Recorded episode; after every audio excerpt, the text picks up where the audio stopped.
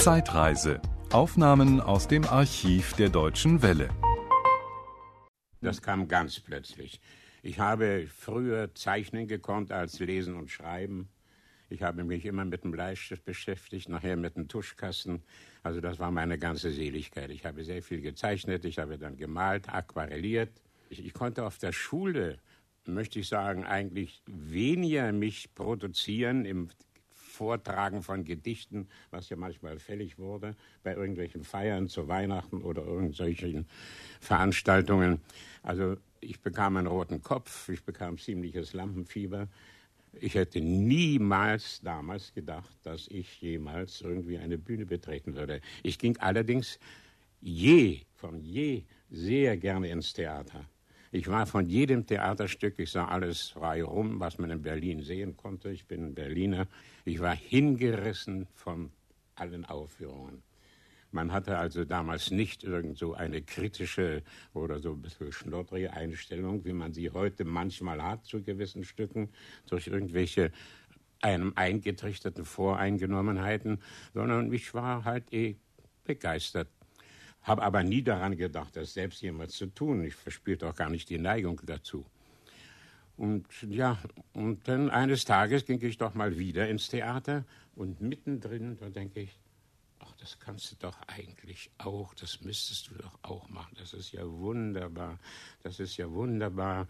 Na, ich bekam den Drang, ich müsste zum Theater gehen. Und dann war einer, der auch zum Theater gehen wollte, der sagt, ja, wenn du wissen willst, ob du Talent hast, hast du denn überhaupt Talent? Sag ich, ja Gott, ob ich Talent habe, das, ne, ich will es machen und ich denke, dass ich es kann. Ja, dann musst du unbedingt zu Professor Gregori gehen, dem sprichst du vor, dann musst du etliche Rollen lernen, dem sprichst du das vor. Und wenn der dir sagt, es lohnt sich, ich halte etwas von Ihnen und ich würde Ihnen zumindest nicht abraten, zum Theater zu gehen, dann machst du das. Ich habe vorgesprochen und er war sehr angetan. Aber nach drei Tagen bekam ich eine Postkarte, das war die schönste Postkarte meines Lebens. Da steht drauf, sehr geehrter Herr, ich habe mich doch entschlossen, jetzt schon mit dem Unterricht mit Ihnen zu beginnen. Denn in Ihrem Fall, der mir besonders hoffnungsvoll erscheint, wollen wir doch keine Zeit versäumen. Sollten Sie nicht in der Lage sein, den Unterricht zu finanzieren, so bin ich gerne bereit, Ihnen diesen Betrag zu stunden, bis Sie in späteren Jahren mal imstande sind, es mir dann eventuell ratenweise zurückzuzahlen. Meine Damen und Herren, diese Stimme, so mögen Sie möglicherweise denken, die kenne ich doch. Selbst wenn Sie Eduard Wandrey nie auf der Bühne gesehen haben, diese Stimme kennt man. Ja, synchron. Sie ja. sprechen zum Beispiel den Jean Gabin und wen noch, Herr Wandrey? Den habe ich auch gesprochen. Am liebsten habe ich den Lorton synchronisiert. Da war der McLaglen, der inzwischen dann auch gestorben ist. Da war der Burl Ives. Dann war der Saint-Simon. Ich glaube, man könnte eine äh, ich sehr habe lange eine, Liste aufstellen. Eine, eine große Zahl von diesen, sagen wir, ein bisschen Schwerblütchen von diesen Schauspielern, die stimmlich und auch, ich möchte mal sagen, im Wesen mir irgendwie nahe kamen. Es fiel mir nicht schwer. Ich lag da wunderbar drauf. Man hat mich immer wieder genommen. Und waren Sie immer in Berlin? Ja, ich habe, ich bin Berliner. Und Na, aber an Reinhardt, Dramaturg, wollte Sie doch mal der, zurückgucken. Bei Reinhardt direkt bin ich nie gewesen. Ich war nicht immer in Berlin. Mein erstes Engagement war Elberfeld-Barmen. Ich habe... Ich war Volontär, noch während meiner Unterrichtszeit bei Gregori. Hat man mich, hat mich der Kaißler an die Volksbühne engagiert. Damals nannte man das Volontär. Man bekam fünfundsechzig Mark im Monat und eine Fahrkarte zweiter Klasse für die S-Bahn. Und hatte dort Unterricht, quasi nicht Schauspielunterricht, der wurde vorausgesetzt, dass man schon eigentlich damit zu einem gewissen Abschluss gekommen ist. Sondern man machte eine, quasi einen Kursus einen, durch die gesamte Literatur, von der Antike, von Sophokles, Aristophanes bis in die modernste Literatur bei Julius Bab. Und das war ja ein großartiger Mensch. Vielleicht sollte man ein wenig über Ihre Rollen sprechen. Welche, ja, das ist so eine vielleicht dumme Frage, welche Rollen haben Sie besonders gern gespielt? Ich könnte mir vorstellen, dass ein Schauspieler jede Rolle gern spielt, mit der er sich gerade beschäftigt. Dann fragen wir doch andersrum, in welche Figuren sind Sie geschlüpft? Wie sagen, sehr gut reingeschlüpft. Man sieht die Rolle vor sich, und versucht nun, der zu sein, tatsächlich in diese Figur hineinzusteigen. Ich habe, ich habe sehr gerne gespielt, zum Beispiel von den klassischen Rollen, den Herodes, in Herodes und Mariamne früher. Ich habe in Wien gespielt, ein treuer Diener seines Herrn. Dann habe ich, sehr gerne habe ich früher gespielt, den Holofernes von Hebbel in Judith. In letzter Zeit, das, ich habe immer sehr viel, soll ich sagen, konträre, gegensätzliche Figuren gespielt. Ich habe, habe mich nicht auf eine Linie festgelegt, sondern mein Ehrgeiz war vom ersten Tage an, auch als ganz, ganz junger Schauspieler in Elberfeld, habe ich sehr junge Rollen und habe alte Rollen gespielt. Das ging ja vielen Kollegen zu.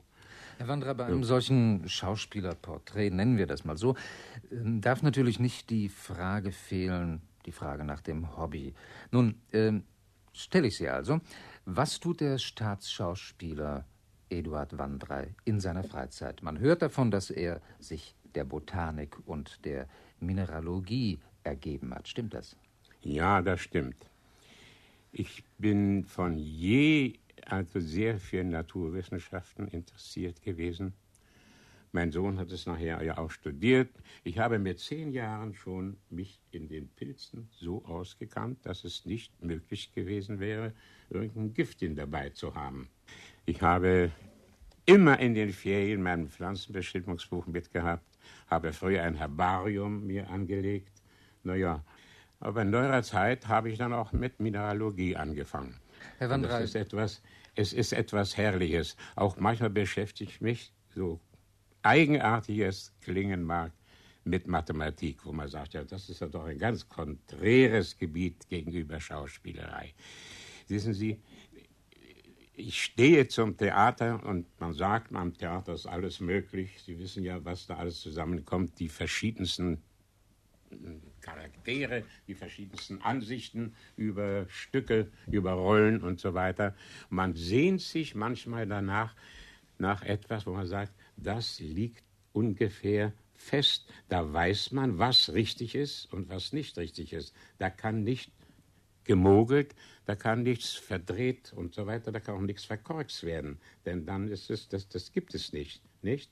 Und das ist eine wirkliche mh, Entspannung, die man dabei empfindet, eine Beruhigung. Und man denkt über ganz andere Dinge nach. Und das ist eine wunderbare Entspannung. Herr Wandrey, und gibt darf, einen ich, wieder noch darf eine... ich noch einmal zu meiner Schlussfrage kommen? Mhm. Sie sind fünfzig Jahre beim Bau, über ja. fünfzig Jahre beim Theater. Nun, ähm, man hat es immer ganz gerne, wenn man dann so hört, das und das fand ich besonders doll. Zu Deutsch die Frage nach dem ja, schönsten oder nach dem Erlebnis, das Ihnen am meisten haften geblieben ist, was Ihnen jetzt so auf Ahibo, wie man im Jargon sagt, einfällt. In Düsseldorf, muss ich sagen, war es doch mal etwas Wunderbares. Da kam ein Theaterstück und der Kraus gastierte von Berlin. Und der Kraus kam morgens auf die Probe. Er kam, das sind Sachen, die ich bewundere, die ich heute noch in der Erinnerung bewundere, wo ich sage, wie ist das hier überhaupt möglich? Und das ist doch fantastisch. Der kam auf die Probe mit einer vollständig fertigen Konzeption. Er hatte die Rolle im Griff und konnte sogar den Text. Ich muss sagen, diese erste Probe war beinahe schöner als die weiteren. Die Premiere natürlich war großartig. So, dann hat es mich ja sehr gefreut, wie ich dann siebenunddreißig in Berlin engagiert wurde und habe mit Klöpfer zusammengespielt. Da habe ich mit George gespielt. Ich habe dann hier nach dem Krieg, kam der Wegener ans Hebbeltheater. Und es ist natürlich wunderbar, wenn man an seine Jugend zurückdenkt. Man hat alle diese Leute, diese Kollegen auf der Bühne gesehen. Und eines Tages ergab es sich dann, man steht mit ihnen selbst zusammen auf der Bühne.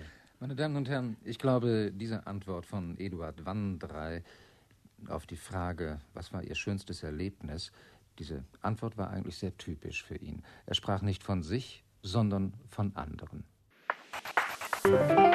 Das war ein Podcast aus dem Archiv der Deutschen Welle. Schön, dass Ihnen das Angebot gefallen hat.